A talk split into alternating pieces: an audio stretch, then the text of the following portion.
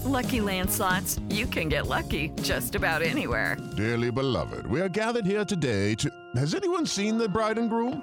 Sorry, sorry, we're here. We were getting lucky in the limo and we lost track of time. No, Lucky Land Casino, with cash prizes that add up quicker than a guest registry. In that case, I pronounce you lucky. Play for free at LuckyLandSlots.com. Daily bonuses are waiting. No purchase necessary. Void were prohibited by law. 18 plus. Terms and conditions apply. See website for details. You are listening to the Next Best Picture podcast, and this is our review of Sorry to Bother You.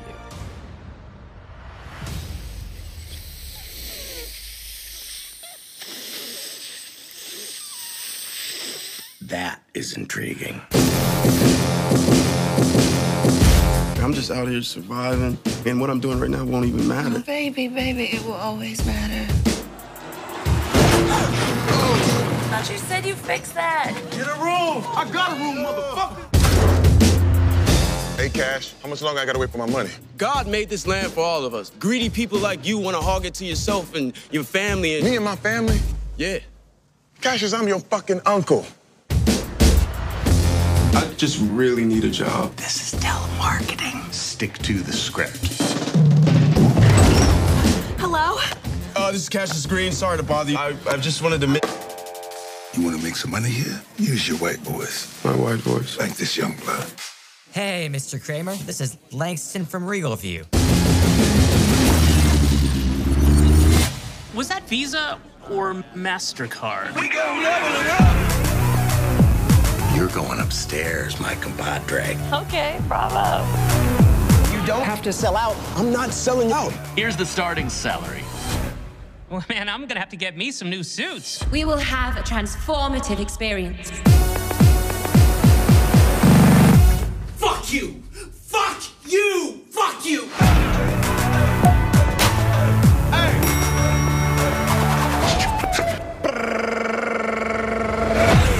I'm doing something I'm really good at. Holla, holla, holla! Cassius, the old you was way more interesting. You are rolling with the big dogs now.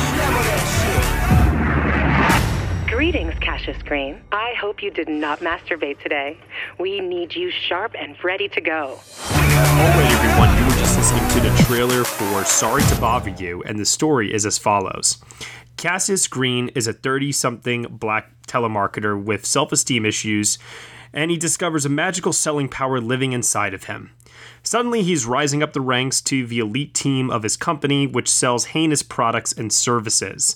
The upswing in Cassius's career raises serious red flags with his brilliant girlfriend, Detroit, a sign twirling gallery artist who is secretly a part of a Banksy style collective called Left Eye.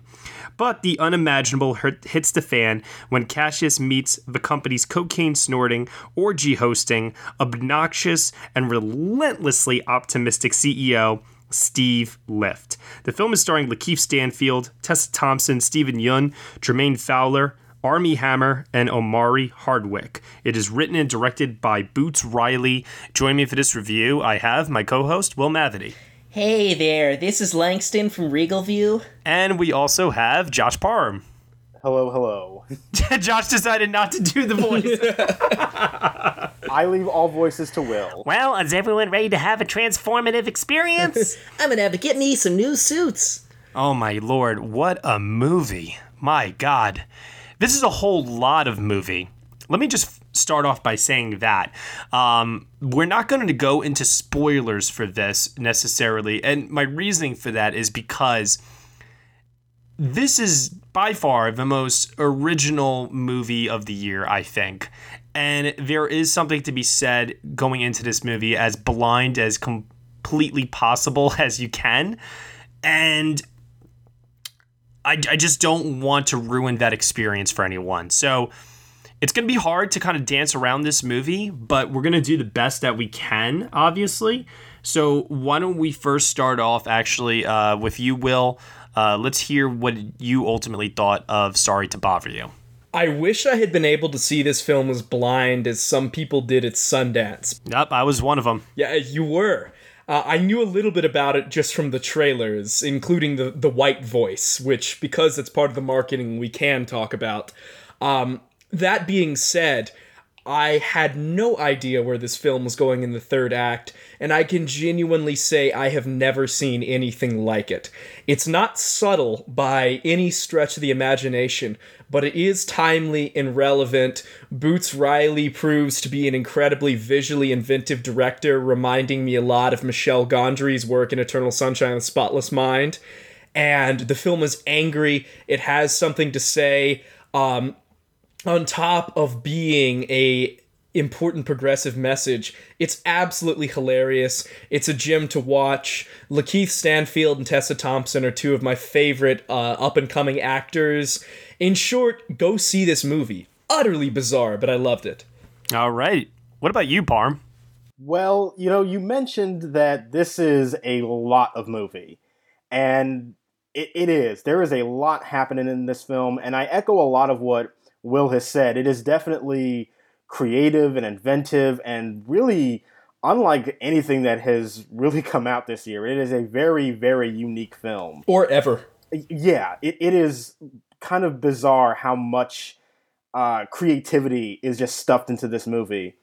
I do think that sometimes it runs away with itself a little bit, and I think that it is trying to tackle so many themes that it does feel a little too much at times. I will admit to that. But at the same time, I do think that because this movie is so unique and because the messages that are in it are so interesting and powerful, it is still really worth checking out. And yeah, the performances are all great. I think especially Tessa Thompson, uh, she might be my favorite part of the film. And yeah, it, it is definitely one of the most, if not completely the most unique experience you're going to get going to the movies at all this year. Yeah, I mean, we had a choice on our hands uh, whether or not to review this or review Ant Man and the Wasp. And no disrespect to Marvel, uh, we've done plenty of Marvel reviews here at the Next Best Picture podcast, but I couldn't pass off the opportunity to talk about this movie with everyone because when I did see it at Sundance, and it was the first time anybody had seen the movie, like like you were saying, Will, completely blind. Um, I didn't know what to make of it. I really had no idea what I had just seen, what I had just experienced. Um, my thought process was very all over the place um, because, to your point, Parm, there are so many ideas contained within this movie. I was hopeful when Boots Riley took the stage after the movie, and I raised my hand as high in the air as I possibly could, waving it practically. Pick me, pick me, when he said, I'm opening it up to questions from the audience. And the only thing I could think to ask Boots Riley was, where the hell did the idea for this movie come from? Because I was just so dumbfounded. I just needed to understand how this man's mind worked.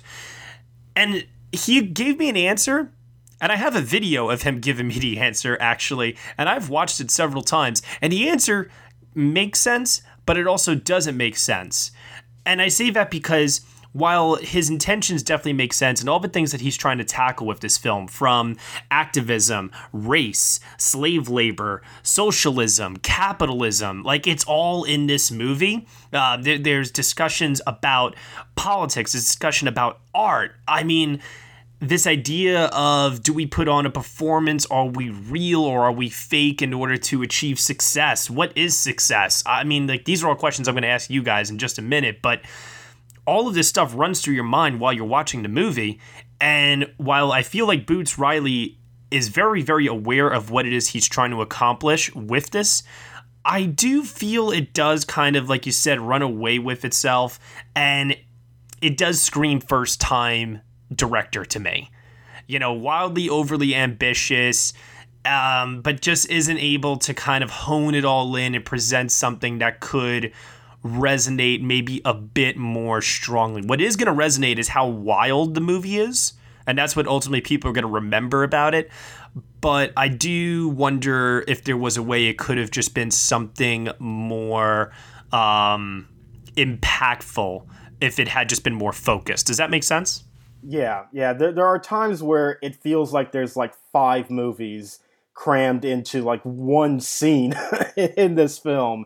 And I definitely do agree with you that it, it does come across sometimes that this does feel like a first time filmmaker and somebody who is kind of finding their way to actually kind of successfully execute a story in terms of a visual medium. And oftentimes, I think Boots Riley does very much uh, succeed at that. I do think it is a very good looking movie, but I also feel like there's a lot of points in it where you kind of feel a little bit of amateurish filmmaking in terms of how certain things are set up, how certain scenes are are kind of framed and executed. And can you give us some examples? The crowd scenes. The crowd scene, yeah, that I think that's the big one. Yeah, I would say Vose. I would I would definitely say there's some stuff in the third act, like you were saying a minute there, uh, Parm, about how it's kind of like five movies in one. I mean, there's stop motion animation in this movie. like, it, it, it's it, it's so it's so tonally all over the place. Uh, it's mixing like so many different um, tones of comedy. And I, I do feel the budget, just from a look perspective, even though, yes, Michel Gondry, great example that was brought up a second ago. I'll also even bring up Spike Jonze and the work that he did with Charlie Kaufman for something like, say, being John Malkovich. I would say that there is an inventive quality to the filmmaking, but it's not polished.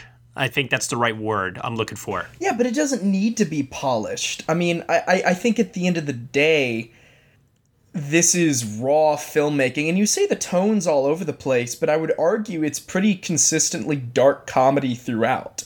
I mean it, it is tar black comedy it's dark absurdist but it, it pretty much stays pretty consistently on that tone and i can think of a lot of great movies we like that do incorporate you know bits of animation into the storytelling etc etc i mean like this isn't the first one to do that. I don't think that means it feels like multiple movies.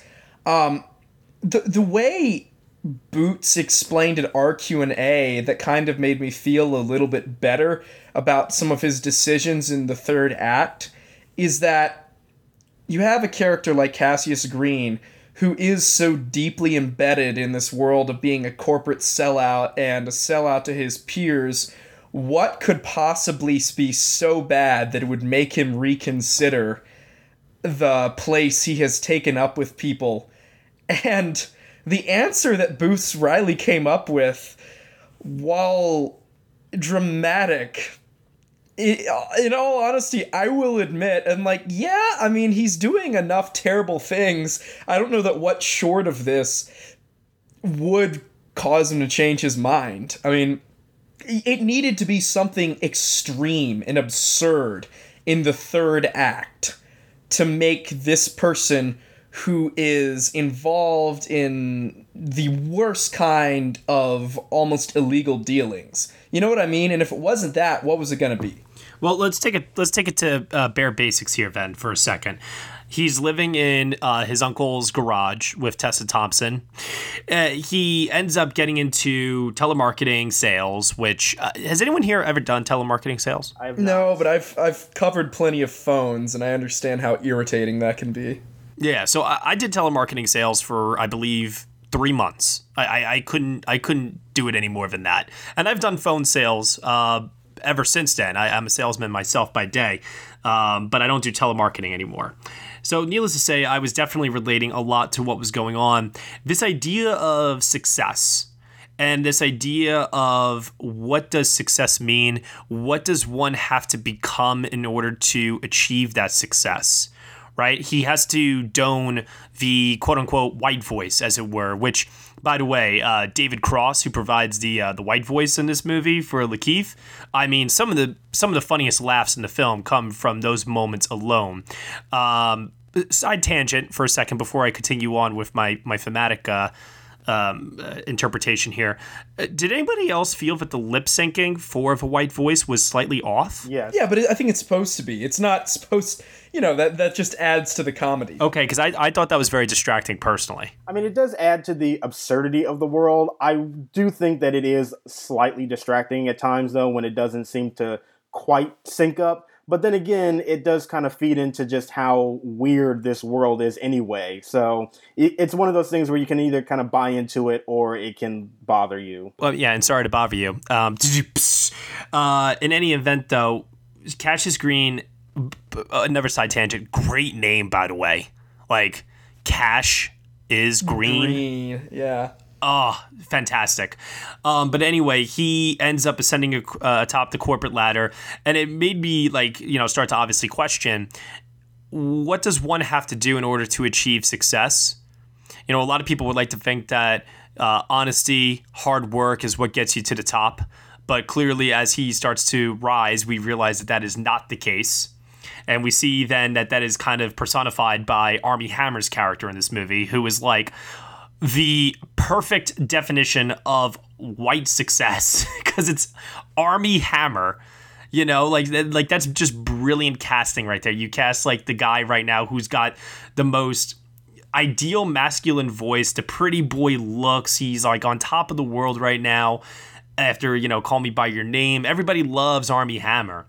And it's amazing to see like just what a complete nut job he is and how much um, uh, Cassius Green's own personality, like we see him change throughout the course of the film. And we see him um, kind of then start to question, like you were saying there, Will, um, is it all worth it? Is what I'm doing uh, truly, you know, what I got into this to, to, you know, for the right reasons to begin with, and so on and so forth.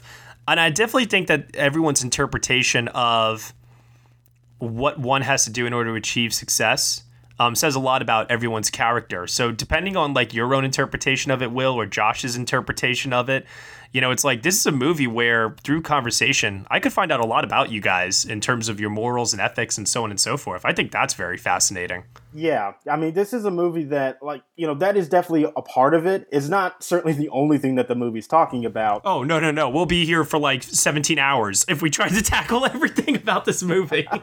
yeah, but I mean, definitely the the notion of kind of success and especially I think success in America and success as a person of color in America dealing in a very you know predominantly white society. I, I think that the movie is making very strong commentaries about what you have to sacrifice and the ideals that you have to take on in order to get to that place. And you know you, you also talk about armie hammer. You know armie hammer is a guy who also has kind of been at on the receiving end of people sort of saying you're kind of maybe only successful because you're white, you know, whether you believe that or not, he has been the recipient of that criticism. So it makes his casting even more interesting in this film, knowing that that baggage is already there, kind of in the real world.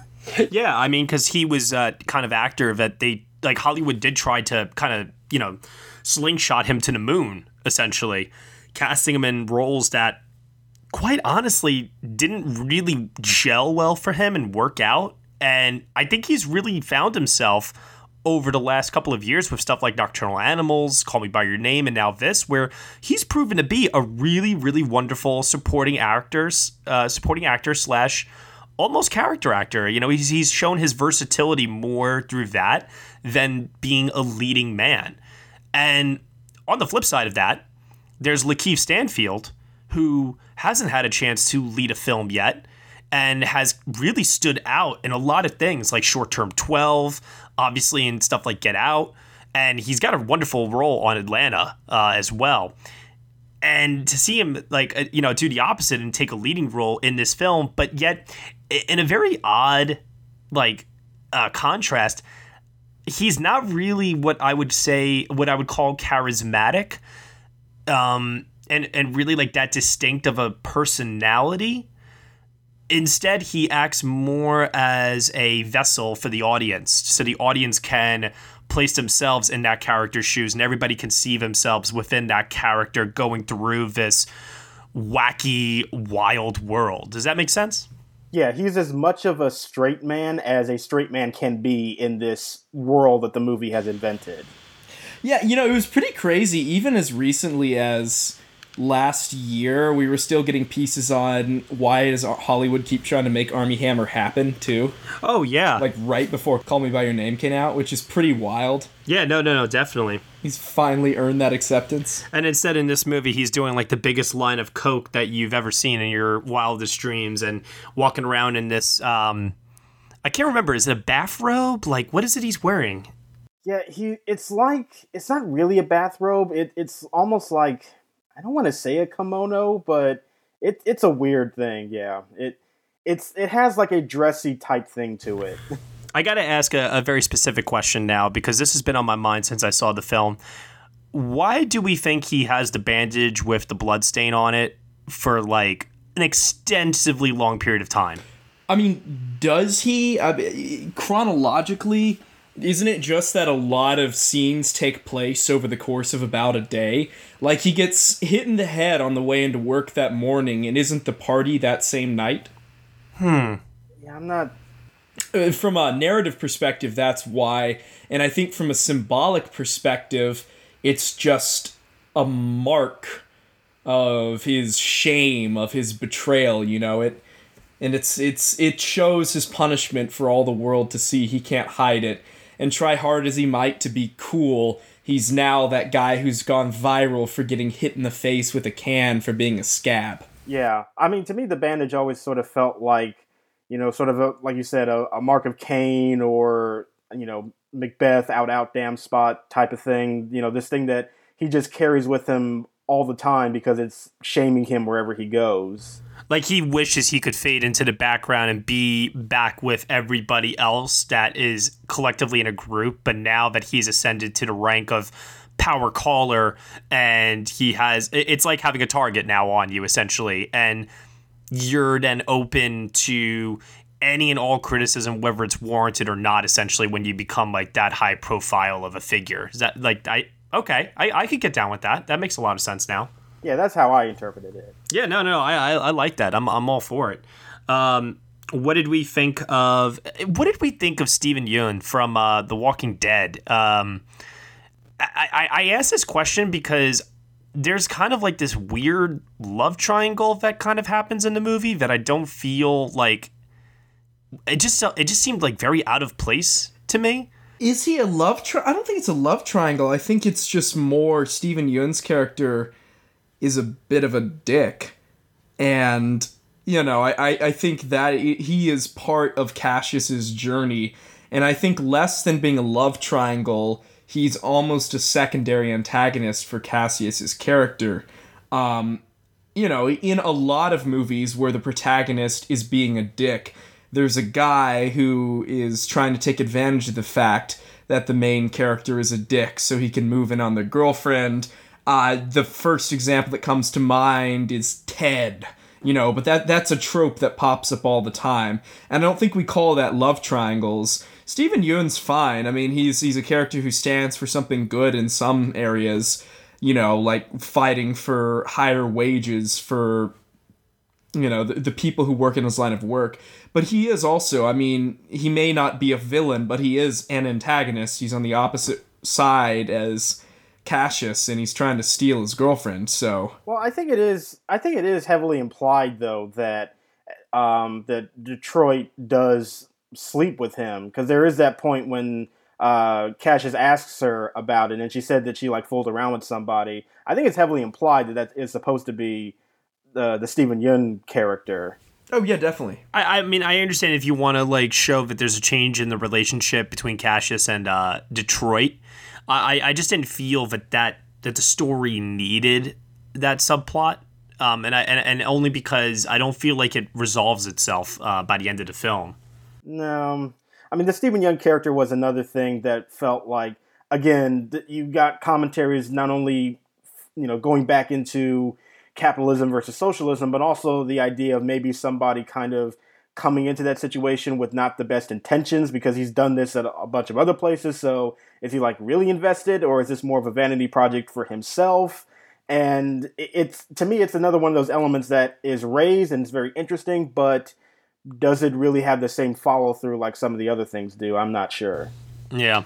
Uh, do we all agree that Tessa Thompson's a standout moment in the movie, other than her amazing earrings that change all throughout? Um, those alone, by the way, I think are I think those like as like a piece of merchandise are going to continue to sell. Uh, oh yeah, I loved those. Yeah. Oh my god! But uh, do we all agree like her best scene is the scene where she puts on the performance piece? Yeah, although that was one of those moments that just felt like the film is getting one of the only times I did feel like it's getting too stuffed with things, just a little too out there. Um, I mean, it's a really well acted scene on her part. Obviously, it just didn't quite fit for me. Mm-hmm. What about you, Josh? What did you make of it? Yeah, I could kind of see that, but I think I was just so enamored by just the scene itself and whenever Tessa Thompson was on screen, I was just happy because she's my favorite part of the film that I was just like kind of rolling with it. So, yeah, it, it does seem a little unnecessary and makes the film feel a little bit more overstuffed, but I think that there's a lot of stuff that makes the movie seem that way. And like everything in this movie, you can kind of find a reason to justify it at the same time. So that's fair. I mean, I, I, it's one of those movies where it has so much going on, so many ideas, so many standout moments and scenes that I, I'd find it very hard if somebody watched this movie and got absolutely nothing out of it. Well, then they weren't watching the movie. Then they were like looking at their phone the whole time. Yeah, I, I feel like there's there's got to be some element in this movie that you can take away from it. Um, it might only be one thing, and you know that could result in a in a negative take or something like that. I'm sure, but it's just got so many pieces. It's, it's, it's unbelievable. So that leads me now to ask, uh, what what for you? You know, it could be anything. It, um, a visually inventive moment, a laugh out loud funny moment. What was something in this movie? And the and you know the devil's in the details. What what was like a detailed moment that for you really stood out?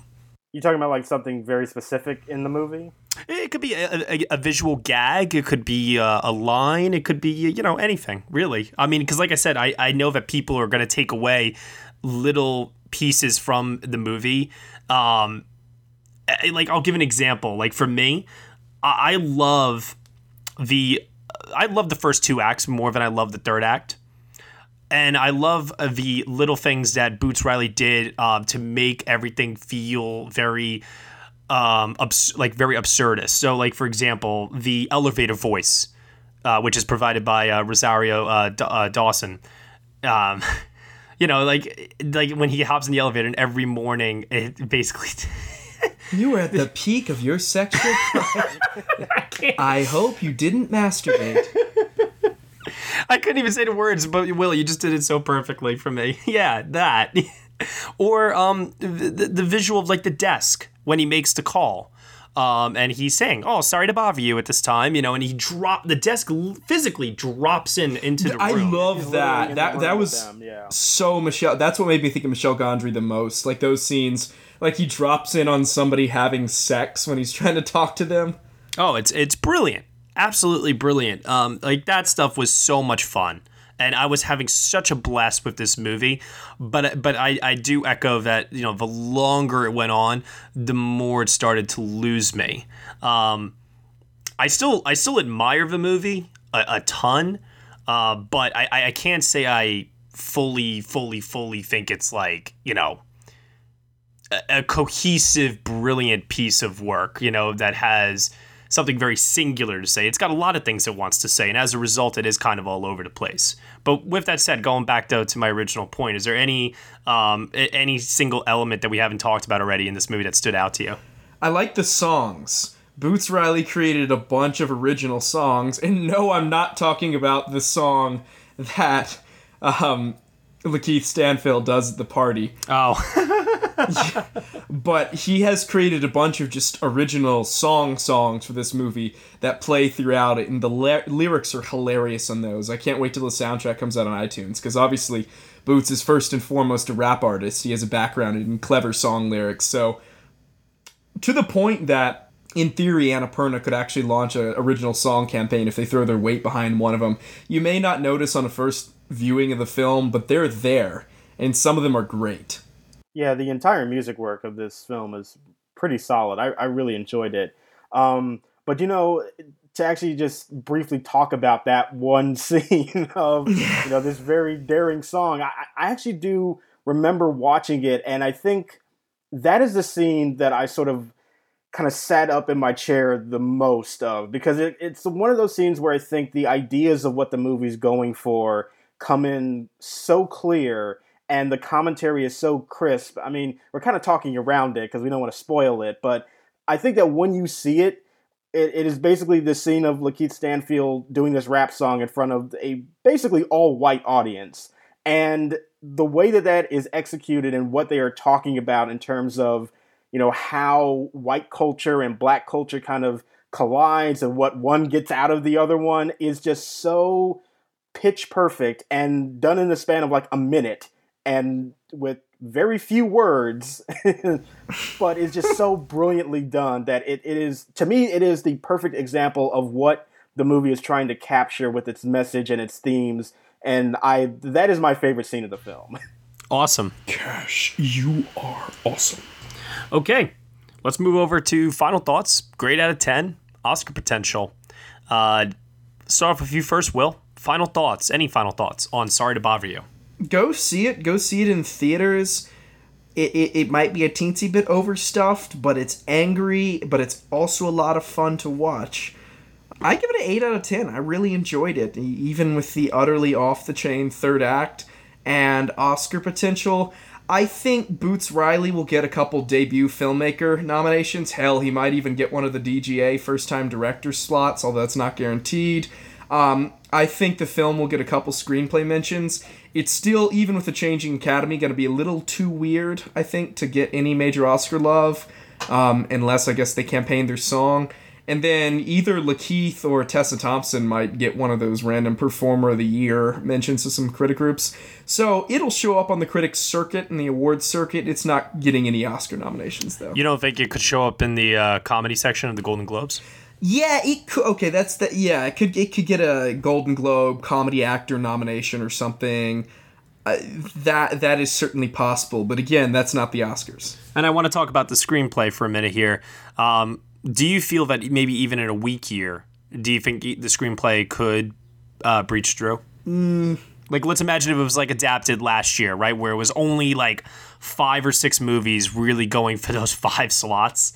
Um, and it was kind of like a done deal, and you couldn't really look elsewhere. but I don't think we're gonna have a original screenplay lineup like that this year. Okay, well that's yeah, all right, that's fair.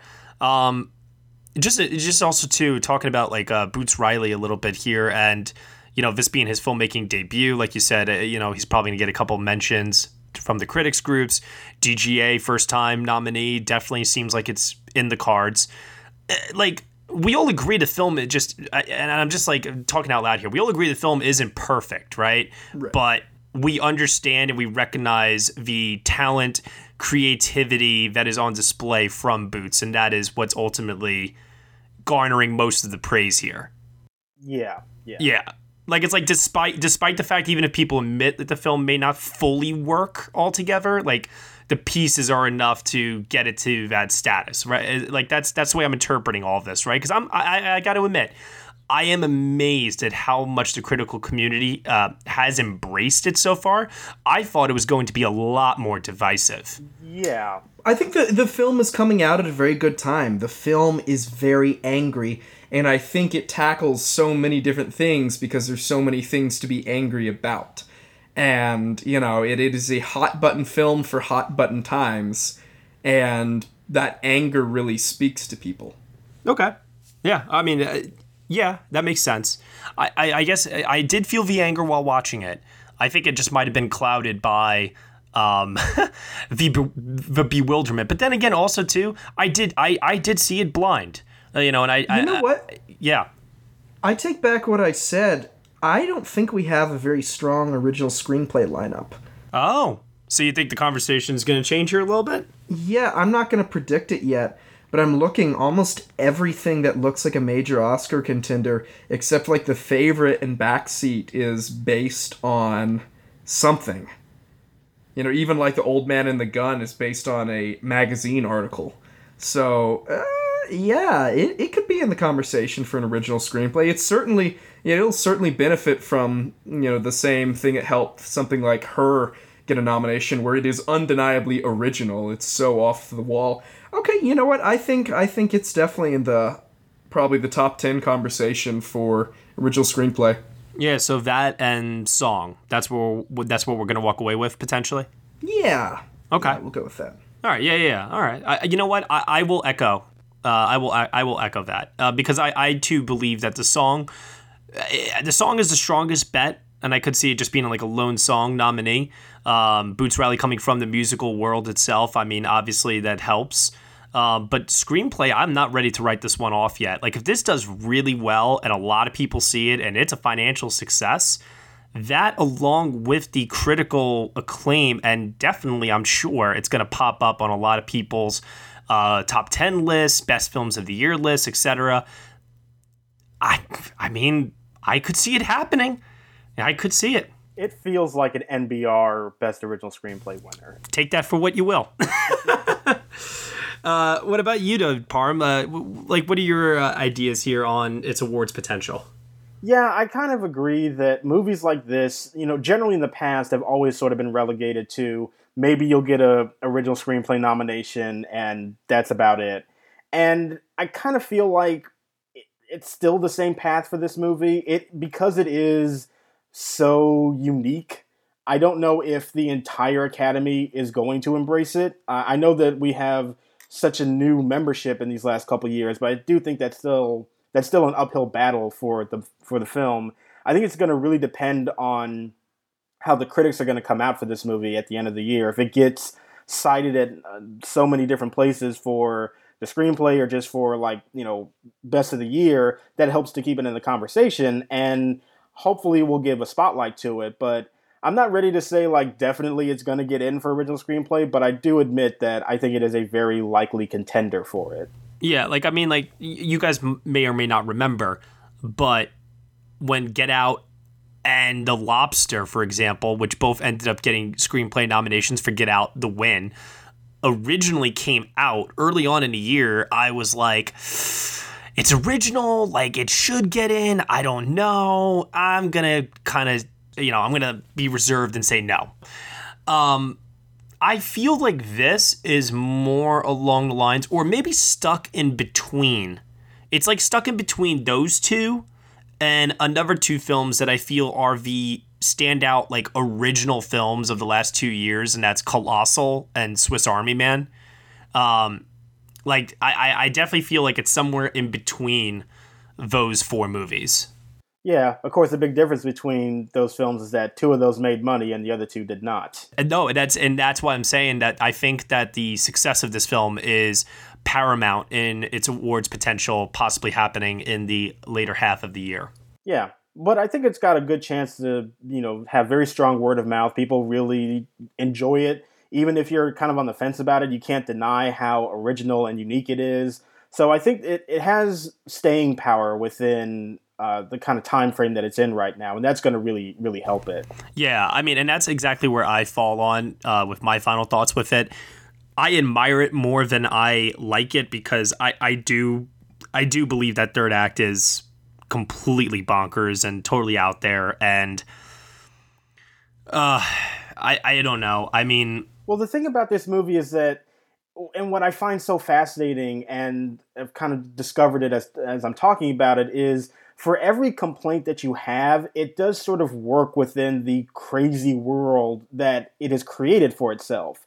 So even though it does have all of these different elements that it's trying to talk about, and all these different uh, themes that it's going in and out of, it kind of works for it because that's also what we're dealing with right now. You know, we're dealing in an, an age where outrage is not relegated to one specific thing. We got to have this juggling act in our own lives. And I think the movie recognizes that. And, you know, you can't just be angry about one thing. You can't just be woke about one thing. You got to constantly be in battle with all these uh, elements that are around you. Mm-hmm. And even though that is overwhelming sometimes from the movie's perspective, it's also kind of necessary in terms of the type of movie and the type of story that it's trying to tell.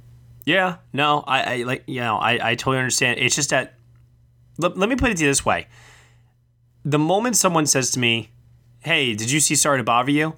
the first thing that pops in my head is an animal. Yeah. Yeah. it's the first thing that pops in my head. And and and and that should not be the first thing that pops in my head. And because it is the first thing that pops into my head, it immediately makes me go, "Ugh." Yeah. It's the it, it's the animal movie. But I think a part of that is just the the shock because you're not. I, really and I think that's what. that. And like I said, I'm willing to. I'm willing to rewatch this movie a bunch of times. I, I can't wait to purchase it on Blu-ray because I, believe me when I tell you, I cannot wait to show this to some people. um, and you know, I I definitely do like the movie. I don't want people to think that like I don't like the movie. I do. You know, that third act it just didn't work for me. But the first two acts I think were absolutely brilliant. And I think the whole movie all around I, I think it wants to be brilliant, but I don't feel that it fully gets there by the end. That's I'll leave. I'm to leave it at that. There's not much else I can say without repeating myself. I think so. I'll settle on a six out of ten for now. That's what I gave it out of Sundance. However, um, I do leave room for a seven or an eight, as Will gave it. I don't see it going higher than that, but maybe over time. Um, but you know, rewatches definitely could play a huge factor into that. I definitely don't see my grade going any lower though, because like I said, on the whole, I really did enjoy it. Um, it's just I, like I said, that third act uh, just completely lost me. Yeah, walking out the movie, I kind of had a a six out of ten. As I've thought about it more, as I've talked about it, it- it's kind of gone up to a seven. I still, what kind of prevents it from me going higher is that I still feel the amateurish filmmaking, and that does get in the way a little bit for me. It's like a really great introduction to somebody's voice as a filmmaker, and I think with another outing, those rougher edges will get sanded down, and we'll get something you know even better from a a filmmaking perspective but as is you know even with its flaws it is still a very interesting movie and something that does really need to be seen like i i would still very much recommend people looking you know seeking out this film and and watching it you might not even love it when you walk out of it but you will find something to talk about and that to me is so important in a movie to actually have a conversation worth having afterwards Yeah. No, perfectly well said. Um, I'm definitely excited to see what he does next. yeah How could I not be? so I, I just I just wonder if he'll have complete freedom and total control. I guess that will depend on the success of this movie financially. Um, I, I was listening to his interview with uh, with Kris Tapley the other day on playback, and uh, one of the things that he said was that um, people did try to change the screenplay. Um, producers did try to even get him to like kind of change the movie after it premiered at Sundance a little bit, and that did not happen. Um, oh no, uh, wait, uh, it was a combination of uh, Tapley's uh, podcast and also uh, IndieWire I was listening to as well. Um, they both expressed those uh, those same ideas that uh, changes were positioned to Boots, but he stuck to his guns. And the film that's being released is the same film I saw at Sundance and the same film that you know all the way through. Which I admire of a man as an artist for sticking to his guns with that, and I admire Annapurna for picking it up because I I couldn't figure out for the life of me who was going to pick this movie up and then how they were going to choose to market it. But they've done a brilliant job. They've done an absolutely brilliant job with the film. It's got people talking, like you said, Josh, and that can only create for a very productive community in the end for some of the ideas that the film is talking about. Hopefully, it, is that conversation starter, and hopefully, it also helps to keep people active as well. Totally agree. Because it does work as a form of activism, actually, which is really inspiring. Absolutely. Okay. Uh, any final thoughts, gentlemen? No, sir. I would just recommend people go check it out and see it for yourself. Yeah, my, my voice is getting a little hoarse at the moment. Uh, but, you know. Ah! You'll you'll get it once you see the movie. Well, yeah, I, I'm sorry to bother you with that pun there, Will, but can you tell everyone God where they can it. find you on the internet? Yeah, you can find me on uh, Mavericks Movies on Twitter. I can't do the white voice. You can find me on Mavericks Movies. You can find me at Mavericks Movies on Twitter. oh my god. Okay, Parham, how about you? Um, you can find me on Twitter at jrparham. And you can find me at Next Best Picture. Thank you so much, everyone, for listening to our review of Sorry to Bother You on the Next Best Picture podcast. You can subscribe to us on iTunes, SoundCloud, Google Play, Stitcher, TuneIn, Player FM, and also on Castbox. Be sure to leave us a review on Castbox? iTunes. Let us know what you think of the. What? Cashbox. Nothing. It was a bad pun. Just keep going. Oh, God. Ah, iTunes, review, Patreon, $1 minimum, exclusive podcast content. You guys know the drill. We will see you all next time.